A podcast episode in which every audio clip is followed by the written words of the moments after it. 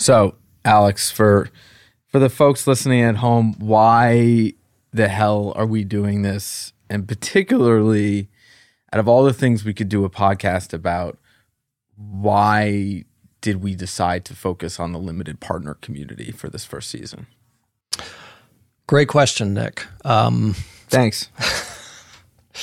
yeah, for us to, to talk about limited partners and not pre seed or Brooklyn or something like that seems way off brand. But focusing on something everyone else is ignoring is definitely on brand. So this season, the focus is to shed some light on the world of LPs, uh, aka limited partners, people and firms who invest in venture capital, and to explore the origins of capital. In other words, where does the money come from? Uh, VCs have to raise money too, so who do they raise it from? What are those investors' expectations? Where does their capital come from? How is it different from raising money for a company? Right. Right. And, and, and, we, I mean, we basically found this out the hard way, having navigated the LP community over the last 18 months. And so I guess the idea here is to try to peel back the onion a bit on what is historically a really opaque part of the startup ecosystem. Right. And, you know, somebody told us that podcasts were cool. So we figured we'd do it as a podcast and to try and interview people we've met along the way uh, and some new people we don't know. Some are investors in notation, some are not. Some actually passed on investing in notation. That's cool. Uh, but we hope to shed some light on the institutions, the people running them, and backing VC funds, uh, and and hope that it'll be helpful for for other newer VCs like ourselves. Um, right. And and also we think they have an interesting and valuable perspective on the startup ecosystem and and the sources of capital, um, and right. and think it think it should be heard. My hope also is that this podcast is useful and interesting for founders as well. So my hunch is that increasingly there's interest from the founder community to actually understand where the capital they're raising is coming from. You know, VCs raise capital too, and the folks that VCs raise capital from, LPs, actually have implications for founders and their companies. So my hope is that founders find this useful and um, and listen and, and get and get value out of it. Right, and and maybe it explains some of the ways that VCs behave and and the pressures and expectations on right. them as well. So that's the deal. Uh, our plan is to do eight episodes this first season, interview people from endowments, fund of funds, family offices, corporations, individual LPs, among others. Uh, we hope you enjoy it. And if you have any feedback or thoughts for us, as always, you can email us at nick at notationcapital.com or alex at notationcapital.com. Let's do this.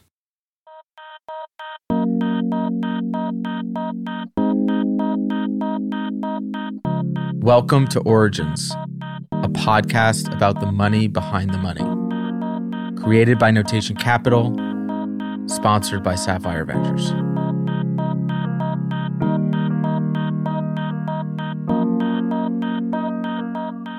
So, podcast number one. I'm Nick Chirls, uh, uh, partner at Notation Capital. Uh, I'm here with my other half. Hi, I'm Alex Lines, partner at Notation Capital. And we're super excited to have Beezer Clarkson with us on episode one, the inaugural episode. Uh, she's a managing director at Sapphire Ventures, where she manages their fund investing group. She's held senior roles at DFJ Network, Omidyar, and HP. She's been an operator, a VC, and now an LP. And in just the last few years, she's established herself as one of the most helpful LPs in the business. Uh, she's a fresh, fresh perspective on the industry, um, particularly her work with OpenLP, which we'll discuss a little bit later in the episode. Um, so, Beezer, thank you so much for being here with us. Uh, excited to have you. Oh, well, the honor is all mine. Thank you for inviting me. How did I do with my intro? Oh my God, so awesome. Okay, great. so awesome. Um, Am I blushing? so, uh, so we'll run it back mm-hmm. uh, a number of years, back to the uh, to the rolling hills of Wesleyan University. Um, uh, I assume the dream was always to become a limited partner in venture capital funds, correct? Correct. Okay, good. First um, days of freshman year. exactly. Uh, so you were a government major. How did you go from uh, government major at Wesleyan Liberal Arts School to uh, ultimately um, an operator at HP and, and a VC at Omidyar and, and, and now Sapphire? Yep. yep. Well, it's a great question. And uh, I would say, as a preface, one of the questions you hear a lot is Is there a particular background to be a venture capitalist? And I, I don't know if there is only one. I think the examples show that there aren't, and it's varied. And I think the same is true from an LP, or at least I would like to believe that is true, because I think the arc of my career is somewhat unusual. But I think in a true liberal arts fashion, I've always pursued that which I find interesting and I believe I can have an impact and be helpful with. And the right. intersection of the two right. has always been attractive. So I think you've said that this is uh, this finally makes sense of your career. Correct. I've heard you say in the past. Yes. No, it's 100% true. And it, it, did take me 20 plus years to get all the parts to gel, but I am ever grateful that they have. And so, uh, to answer your first question, uh, when I left Wesleyan, I became an investment banker, which was my entree into financial services. Right. But was not my ultimate calling and left and moved to San Francisco where I became deeply enamored and inspired by technology. And I was there in 96, 97, where you didn't really have to do much to appreciate the, the power of what was right. happening. And that really caught my interest and never let it go. And so over that time, I then moved to different career spots by answering different questions about how does technology work in New York, where I became was part of one of the first VC slash incubators. Moved and that was with Launch Center 39, which Albert Wenger was with Albert Wenger, one of the founders right. of. Who's yes. now a partner at Union Square Ventures. Yes. So I was very, very lucky to work with him back then right. in the early 2000s. Um, and then I had questions around how the software and the hardware was actually made and spent five years at Hewlett Packard working on software business development to help answer that question.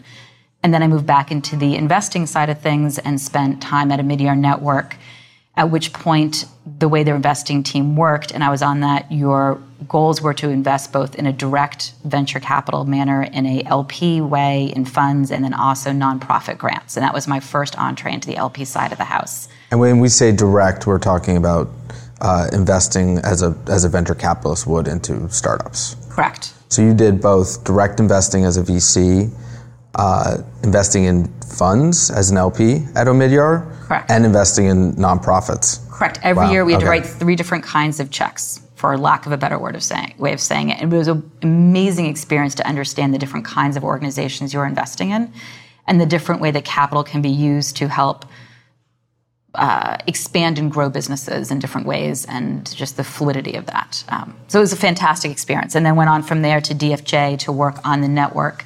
I was there for about five years, and the DFJ network back then was expanding globally aggressively.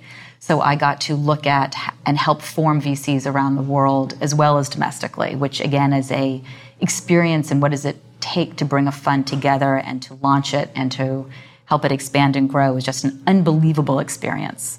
And, and working in that team was, well, it's just like no other. I mean, it's a pretty incredible place to have been.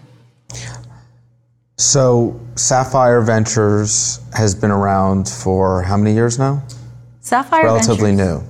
Well, Sapphire in the current iteration is relatively right. new. It was what I think you're referring to is was launched in 2011 right. with a legacy that came back from being SAP Ventures on balance sheet, but has been independent as its own firm since 2011 and been we have two vehicles we have a growth fund that's been investing and has actually pulls on a 20 year history the vehicle that i came on to manage which is the so vehicle. growth fund as in there's a a part of Sapphire Ventures that's mainly just dedicated to investing in growth companies as a VC.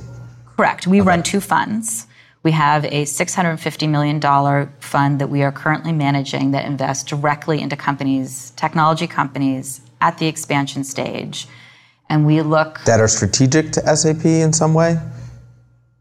Not in an explicit way that you're thinking right. of. It's not an adjacency investing. Right. The focus of the growth team is to invest in leading next generation strong companies that are doing incredible things. And if that should there, that should therefore also be of interest to SAP, but the primary focus is on the quality of the company in and of itself and what it is doing and its potential. And that everything follows from that goal. And that's, that's one vehicle with a dedicated team. And then we have a separate vehicle that invests in early stage venture funds, and that was launched in 2012. And that is what I joined the Sapphire Ventures team to help run and manage.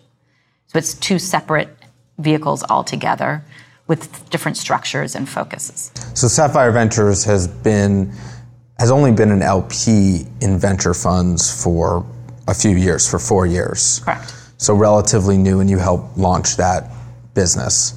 Um, what was the reason to, to, to start building that business? Well, the impetus is, is twofold. On one hand, there is an interest in the how do you work and connect with the early stage community. The growth fund was not going to move and start doing seed and series A investments, yet it's a really incredibly vital and exciting portion of the ecosystem. So the team was thinking of how to approach it, and the thought was to take a somewhat different view and become an LP. That worked well for me personally because that's what I wanted to do. So that's how I ended up there. But the, the impetus for the vehicle started before I joined. It started with the team that was already there, and the idea was how do you connect with the early stage ecosystem in a way that is impactful, thoughtful, useful, has financial return objectives. And then when the team approached me to join them, it was too attractive to say no. Right. What What do you um, What have you enjoyed most about being an LP compared to your background in uh, as an as an operator and a VC? For me, being an LP lets me pull on all parts of everything I've done. So, from a very selfish standpoint, it allows me to bring all the aspects the macro and the micro, the global perspectives, the regional, the financial, as well as the interpersonal and the human. There's also elements of business development and connectivity, like what can I do to personally be helpful, both in an advisory capacity, is also one of the things Sapphire Ventures does, which I think is unique although I hope more people will think about some of these at different aspects, is we have a third team that we call the market development team, and they're they're part of the Sapphire Ventures team. Their sole focus is delivering value add to our direct investments and our indirect, so to our GPs and to our underlying portfolio companies. GPs being synonymous with VCs. Correct. So as firm, in the general partners of the correct. venture firms that you work with. Correct. So the idea is the market development team puts together a whole host of business development connections, some of which are useful for the entrepreneurs, some of which are useful for the VCs themselves. They host events, they create areas for collaboration and thought sharing around innovative ideas, you know, next generation IoT, next generation questions from the CRO, like all sorts of manner of engagements, and their whole purpose is to be in service of our investments. So part of my, so I so as a per, as an LP, I get to play in this area, which is just really new and novel and exciting. And then what always makes it the part that matters is the engagement with the other people. In this case, it is for me the VCs and their companies. I spend less time with the underlying portfolio. I spend most of my time with the managers themselves. But that's what makes it awesome. Mm. It's very similar to the focus of a venture capitalist, right? It's the people. and it's I think the similarities between LP and a GP are extraordinarily strong, and it's it's always about the people. Yeah, I mean, I think that's that's also related. So, so you listed a bunch of ways that that you work with GPs and the underlying companies to help them. I think one of the questions that that comes up a lot for us and and in conversations with other people is is is a little existential and can can investors add value? you know, whether it's at the VC level or, or at the LP level. Um, and we work hard every day to do so. But I don't know, can you talk? So you've listed some of the specific ways you work with, with GPs and funds, but what do you see as the way that, that, that Sapphire can add a lot of value for, for funds on their sort of like day to day basis? Well, we do believe that one can add value and one should always strive to add right. value right? right? The it has to there has to be an engagement point. So if people don't want your help, it it is a challenge. Yes, as an, as an, as an LP in VC funds. Well, as a as an investor, period. But okay. to make it personal about the LP side of our house, yes. I think GPs can also add value, but we'll just make it focused on the LP vehicle. We think there's actually multiple facets of how we add value, and some of it is the more traditional how an LP engages with a GP around providing advice at the firm level, uh-huh. right? How you think through what the venture firm is doing and how it is managed and what advice we can provide. or insight into industry best practices, introductions we might be able to make to other LPs. I consider it res- our responsibility as a funds LP to know other LPs that have both invested in them and elsewhere to help make sure we're connecting all the dots that could be useful for them. Right. There's also things that then happen at the portfolio company level that we also take very seriously and think is part of our responsibility. And these are the business development connections. How do we help situate these companies to be in conversations that are additive to them, be it a thought, you know, sort of thought sharing idea, maybe it's an innovation summit, or maybe it's just you two companies are thinking about something and there's a collaboration there. Can we help bring people together? That this is why we have a dedicated team and why we spend time internally assessing how we're doing on that metric. We also think there's things that um, we can do as far as also just helping companies think through their own ramp and are there. We've hosted dinners where uh, some of our companies in the growth fund that are more established and mature, their CROs will then chat with folks who are coming up and have questions. And there's sort of inter-company connections that happen, which are really just about how do I do my job? Business skill building. And we think that's given our universe we can sit with. And the, the obvious is always the customer introductions. And given we walk the talk and we try to leverage in a positive as way as possible for both sides our LP and RLP affords Who us, is who which is, SAP? which is So SAP. so you have one investor, SAP, across all your funds. correct. Okay. And so what we look at and we say, if we believe LPs can be of value, we're going to walk that talk ourselves. And our LP happens to be a global enterprise software firm that talks to the Fortune 1000 on a daily basis. And so we look through, and this is what our market development team focuses on, how do we then put that in service of our portfolio? So we are helping to drive those conversations and making relevant business introductions that we've curated so that the companies that we're introducing each other have similar business discussions to be had. And, and mm-hmm. there's going to be a real value to that Yeah. discussion. Do you think you're a better? Do you think the fund investing group, which you manage, is better at what you do as an LP because you are a part of the same? Uh, uh, you're part of the same overall fund as the as the venture fund.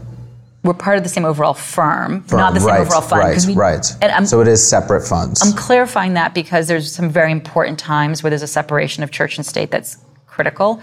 Our GPs would not necessarily want our growth team having all the information that we have. Right. So we keep those things very separate, and we have two separate investment committees. So the folks that are voting on the making the growth investments do not vote on the fund investments, and vice versa.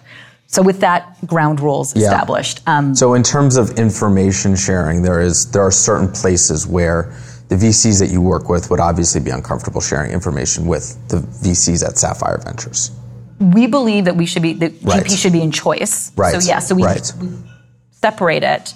But one of the reasons that we do like, and to answer your question, we do think there is value to be had in having this collective within the firm, is that since we focus on early stage, and by that we mean predominantly a Series A exposure with some seed, most of our GPs and our VCs are really happy to have the growth fund as a thought partner to share ideas with, to send companies to, to collaborate with. And that synergy is just very friendly because of how we've focused our work. One can certainly do it a myriad of other ways. This is just how we have chosen to go to market. Um, so, to answer your question, we think there's value and we derive a lot of value. I personally become a more thoughtful investor by listening to the growth team and how they think about the metrics they care about in a company and vice versa. But to fully answer your question, you would have to go talk to our GPs and see if they experience the value that we experience. Right. um, so you raised four hundred and forty million dollars, I believe, for the fund investing group in 2011. Uh, so you have this new fund. You're managing a new fund. Uh, where did you start? Where where where was, you know, how did you get going? So I'm going to correct your numbers first because our numbers Sure. are our numbers are uh, more are unusual in ways that are useful, but it just makes it awkward. We raised 408 million, but what we did is we structured it in a very specific way. When we raised it, we were thinking if you are a GP, what do you want from your LP?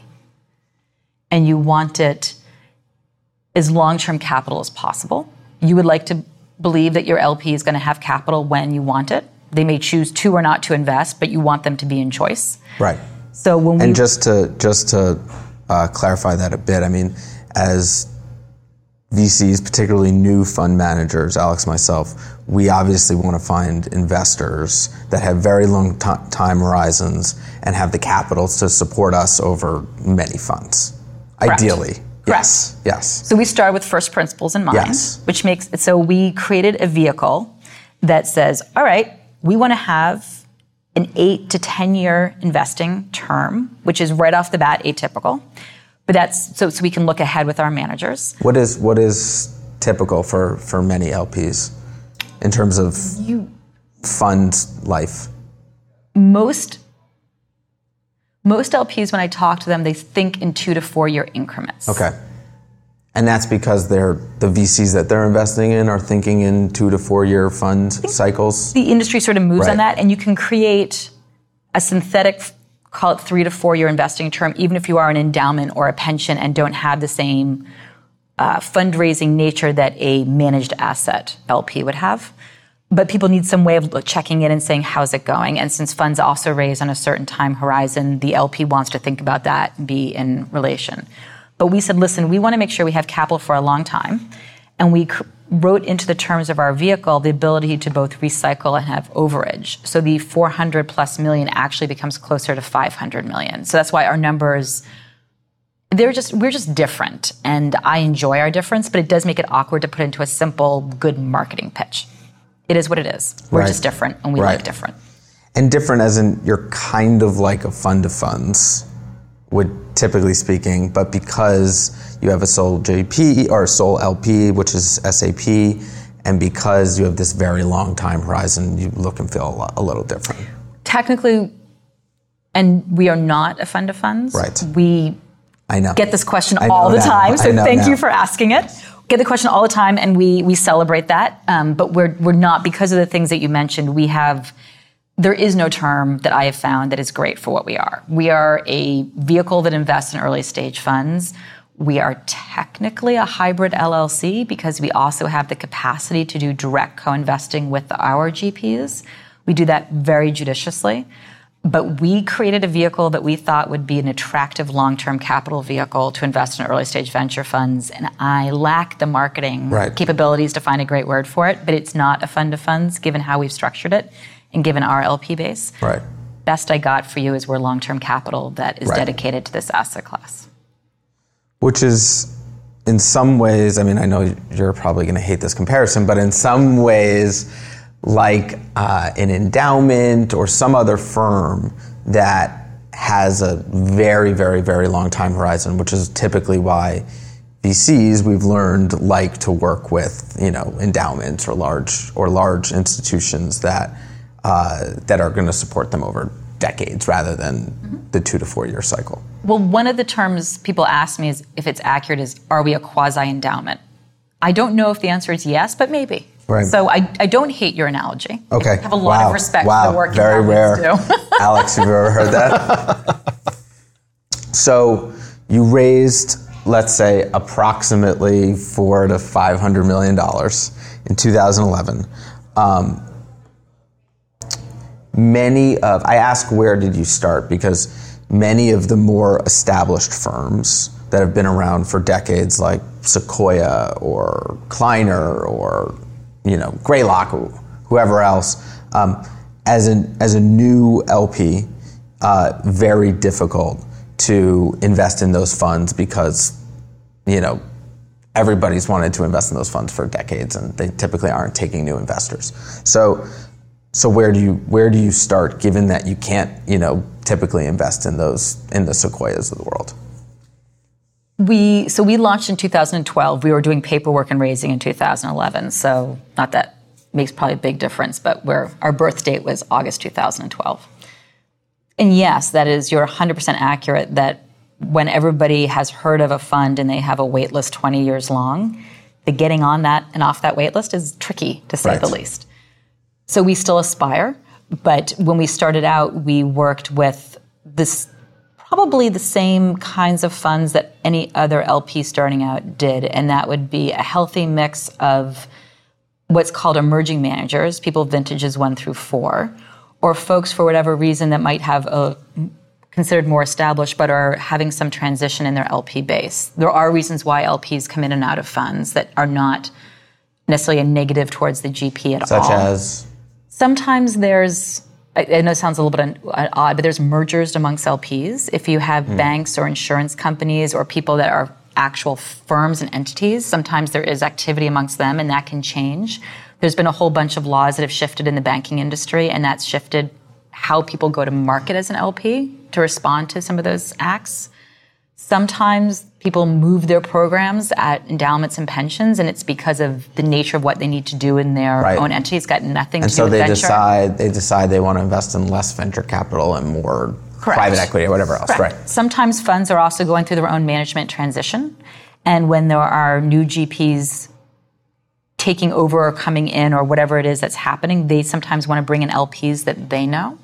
So while we were a new LP on the block in 2012, I had certainly known a number of funds also for the last 15 years that I've been in venture. So I had, had established relationships we could also work with. So we have, you know, we do probably trend towards some of the we probably have fewer funds that are on vintage, you know, eight, nine, and ten, and more in the earlier numbers. Vintage meaning they're on their tenth fund Correct. versus their second fund. Correct. Right. We sort of probably do tend uh, earlier on the number scale. We also think there's just a lot of interesting new activity going on, so it all worked. It all worked together in pretty good harmony. We also, for the for the extent that it's helpful, launched simultaneously in investing in U.S., Europe, and Israel. So we cover those three geographies, and we. I'd have to go back to see if it was all within the first, you know, 18, 24 months, but we made investments in all three of those geographies. How does your how does your geography break down in the U.S. in We terms are- of your, your sort of initial focus and then where you're actually deployed now? We we initially started in the Bay Area be, because it was where we were and proximity made that facilitated. We have expanded to include New York and LA and are constantly considering other regions, but we've yet to make commitments to other regions. So you're just getting going in 2012. Uh, how do you begin to evaluate some of the newer VCs that you're thinking about investing in, um, both as a firm and as uh, individuals or managers themselves? There's a couple different lenses that we use, and I, I don't think it differs between newer managers and more established managers. There's a whole set of questions we ask that I could simply state as the why you, right? Right. Why you, the team, why you, your focus, why you, your particular firm, and how you want to be engaged with your entrepreneurs, the whole stack of that answer, right? Form following function. And that's very much the, the focus on the firm. And that's true for established managers as well as emerging. And then there's a set of questions we ask around the ecosystem that one is playing in. What's going on there? Where is the capitalization? Where is the type of what is the type of technology that is seems to be emerging? What's the type of entrepreneur that seems to be there?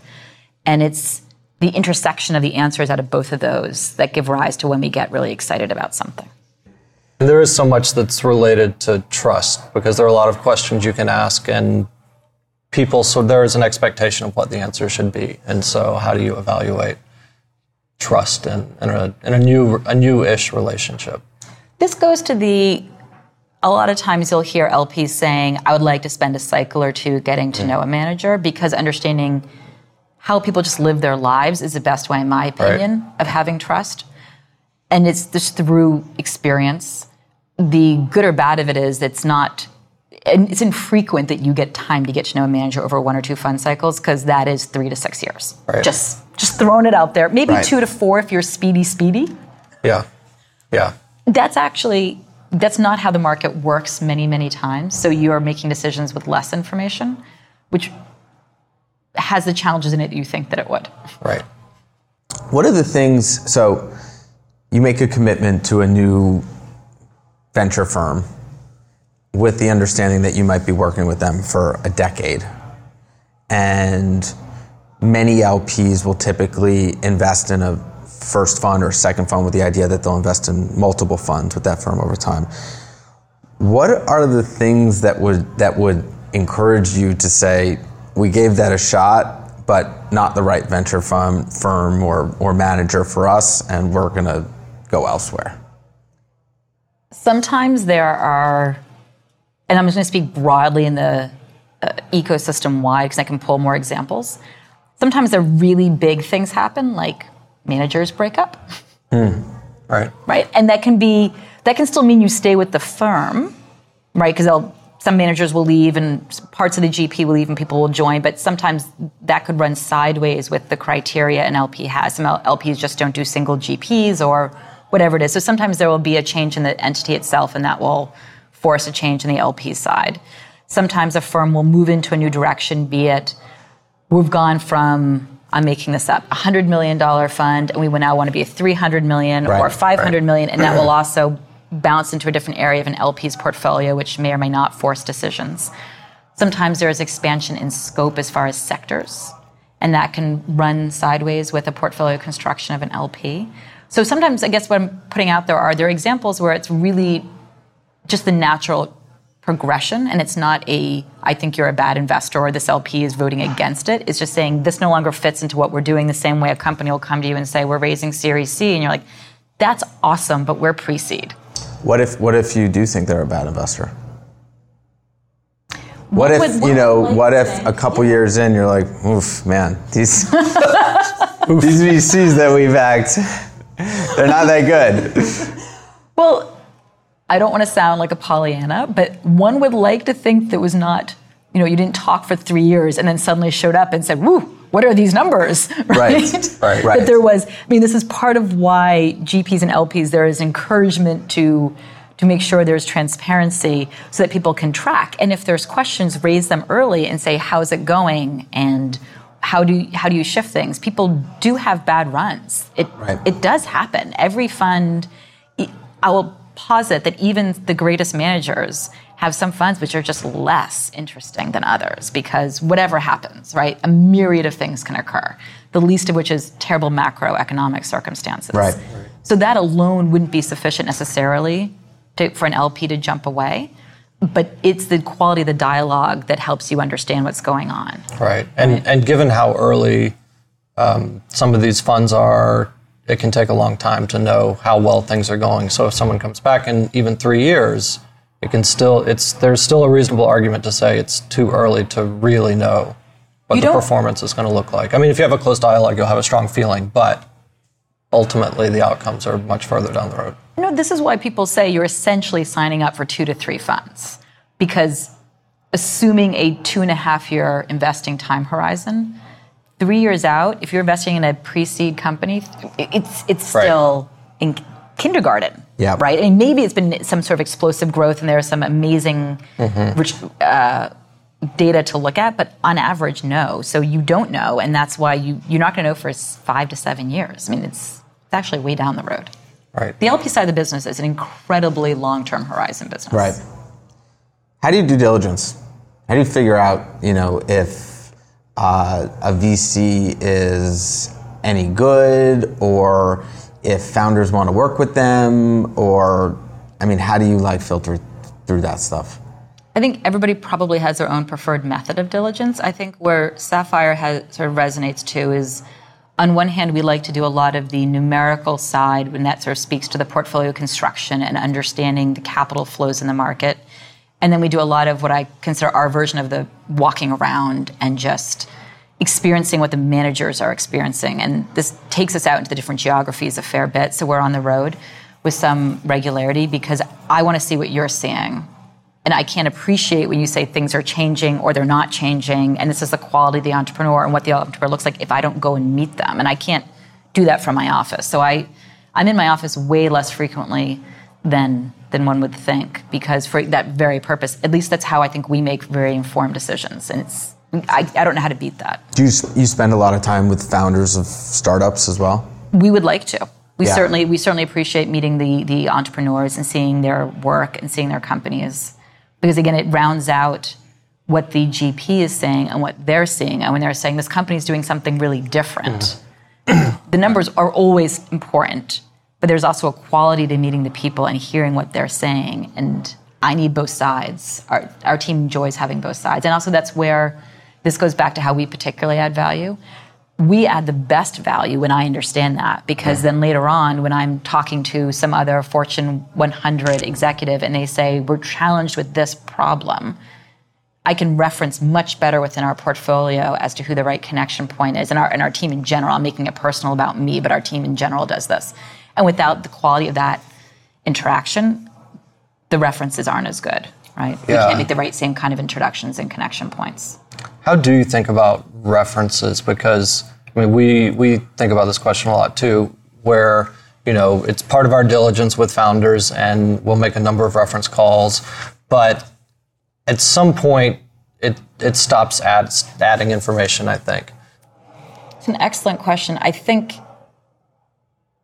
gathering, in, I don't think one ever wants to stop gathering information. I mean, in some ways, you could say every interaction is a kind of reference point on a two way road, right? The GP referencing the LP as well. How do we show up every day? But from a how many phone calls do we make before we make an initial investment decision? Is that the more the heart I guess how do you after you've made a lot of reference calls, you're going to have a fair amount of conflicting information. So how do you sort through that? Well, I'd say there usually are some consistent themes. Right, Right. right. On the on all sides of aspects. Right. So, so basically, you continue. You do believe that it continues to add information as you as you keep adding the number There- that there- you've checked. usually you run out of time at some Right, point you have to make an investment decision so you stop because that's the nature of the business um, but yes over the arc of working with a gp you constantly take in information because people grow and change throughout their lives and you you would want to stay receptive to that right um, but from a initial investment decision you we have found in our experience there's usually pretty clear themes that come up and it's because people are consistent. Mm-hmm. And it doesn't mean to say every reference has to be glowing that the person has the Midas touch and they're, you know, the most benevolent, kind, fill in the blank person. The point what we're listening for is what is the connection between the kind of investing they do and the entrepreneur, and that can actually have incredible different qualities to it. And it's not always the benevolent, kind, thoughtful person. It's it's all different nature to that, and that's fine, right? A lot of people that are very opinionated and intelligent will rub people the wrong way, or some people, and that definitely comes up in references on a whole range of folks. That in of itself isn't off-putting. It's understanding why people still choose to take money from them, or if the nature of their UI is going to turn off so many people uh-huh. that their pool of deal flow is significantly hampered. But you, it also depends on what kind of fund they're constructing. They might only need 10 investments, Right. right? Versus 100. So it, They can no piss everybody else off, but those two. pretty much. Yeah. Um, so great segue. I will add, after you answer that question, I'll also add, do you think it's important for founders to understand who the LPs are? Sure. So my experience is most people don't know what an LP is, and that's sometimes because they haven't had the time, because running a company is incredibly time intensive business, to think through how the venture ecosystem that is investing in them works. And that leads you to the question of who is the LP. So if you haven't asked the question at all, like why would you know about a specific point Right. on the other side? Um, so usually our go-to-market on that is depending on the relationship, we'll either have the GP explain as part of the introduction, or we explain. It sort of depends on who makes more sense to do the introduction. Usually, when you come at it with the we're investing in the people, essentially the money that we're investing in this fund is going to end up in your company. People get the relevancy right away. The nice thing is Right. it's pretty linear. Right. VCs don't just magically have money. They usually get that money from someone. If you find the money tree, Right. let me know where it's Right. located. Right. and we will all pluck the fruits of his labor. Vice But- versa. and the other thing is, which I've found, and maybe this is part of what's interests you all to do this podcast, is there's a lot of questions the founders have about the venture ecosystem. And the LP perspective is just a different sort of turn of the Rubik's Cube on what the GP perspective is. So a lot of times we end up having really great relationships because they can ask questions back. And we really welcome that because we learn more in the discussions, right?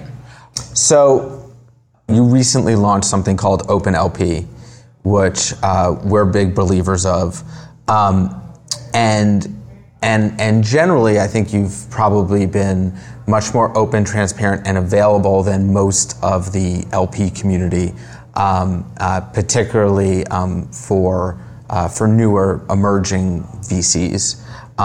Could you tell us a little bit about LP, uh, Open LP, and why you started it, and also why you've um, why you've positioned yourself as kind of more public and transparent than some of the other LPs in the ecosystem? Sure.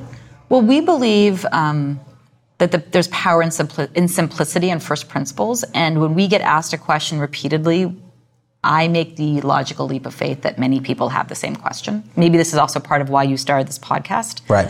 But we consistently had questions similar to the what's an LP? How does it work? Why do they exist? Why are I- they so s- the secret weird Right. Why- community? why is Why it are a they hard challenge? to Yeah. find? Right. Why is Where it are a challenge they? for some LPs to be open? So Yes. more open. And so we said, well, we know folks that are out there who are fantastic LPs, and some of them are findable on Twitter or have po- or have. This is the first podcast I know of, but maybe they have blogs, and there's not, unfortunately, as many as I would like there to be. So we said, hey, why don't we aggregate it? We would like to just help amplify the voices and create. So it's it's all very simple. OpenLP is an incredibly simple concept. It's a hashtag. So that way, as LPs tweet, we can just put it all in one place so people can go and read it versus saying who are the LPs that tweet and then find having- LPs. So for for newer VCs that are listening to this, go on Twitter, search for hashtag OpenLP, and there they are. And there it is. Right. And if you want to, if you see something that sort of is a loosely speaking a venture ecosystem discussion, hashtag it and pull it in. And then what we've done is we have the website openlp.com where where we see blog posts or articles written by LPs. We just link to it. Again, it's super simple first principle, make it findable because I get asked a fair bit who else is writing about this. We try to do our part, but we're just one voice of many and we want there to be many more voices. If you we look at the venture ecosystem and we say, what is there to learn from it? And I don't know, 10, 12 years ago, there was no VCs. There was precious few, I should say, VCs blogging, tweeting. And you watch this incredible transparency wave come over the industry and the interconnectedness between the entrepreneurs and the VCs really evolve and the nature of the founder friendliness evolve as the discourse evolved. We just think it's the obvious next step that it's going to happen in the LP community and why not do what we can to be additive to that? It, it just seems to me like such a no-brainer that Amen. All right. Why, why don't why don't you think historically more LPs have marketed themselves? well, there's some structural challenges, and you've heard me probably dance around a lot of them in this podcast. The first and foremost is in the LPA, which is the document that governs the LP and GP agreement. Almost every single LPA I've ever seen. Which is seen, kind of like a, you know, the equivalent of a stock purchase agreement or something or between term sheet, right kind of between, the entrepreneur and the entrepreneur and a VC. yeah. it says you, Mr. and Mrs. LP, may not disclose you are an investor in my fund. So from day one, LPs are said, Mm-hmm. do not name me as, you know, the GPs do not want you to name them, do not want you to name that you're invested in these funds. And you can get permission to Why do is so. that? You'll have to ask the GPs. Right. right. Not not my term. Right. But we respect it. Right? But Right. we respect it. So, So you're saying that te- in a lot of standard language, LPAs the standard template hmm. language says you cannot disclose that you're an investor in this fund unless we've gotten permission from the GP, which is fine. You know, but so it's very different from the nature of almost every single TechCrunch article when it talks about a company lists all the different. Right. But you notice that you you less significantly less frequently know who the LPs are in the in the funds, and that's because of this term in the contract.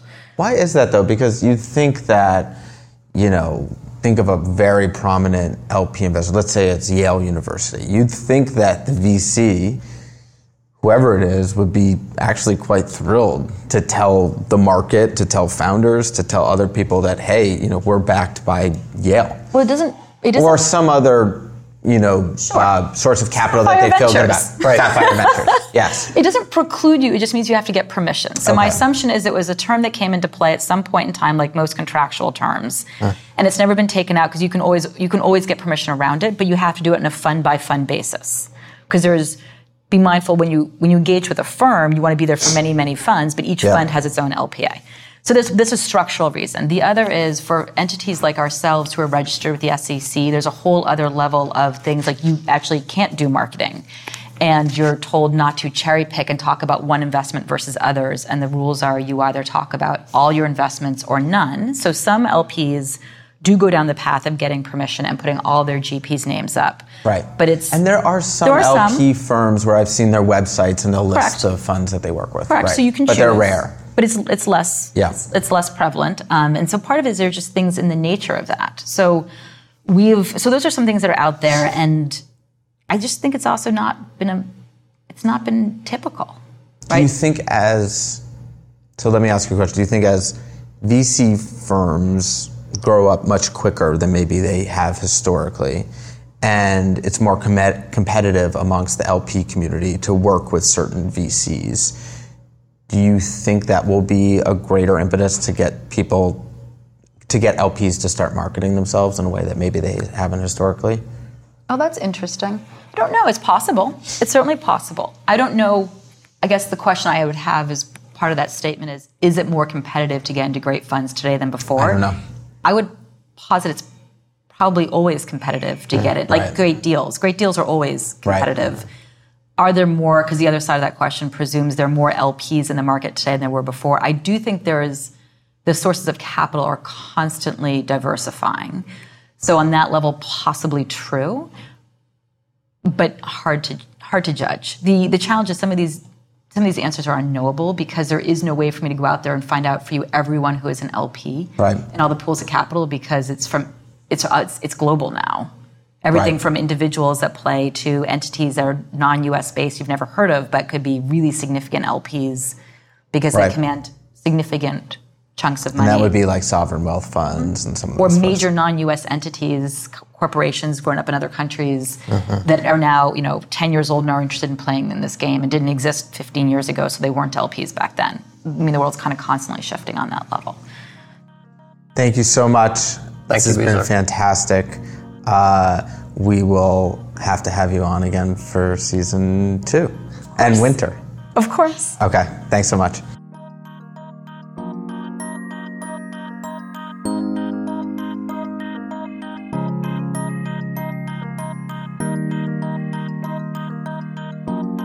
This podcast was created by Nick Chirls and Alex Lines, partners at Notation Capital.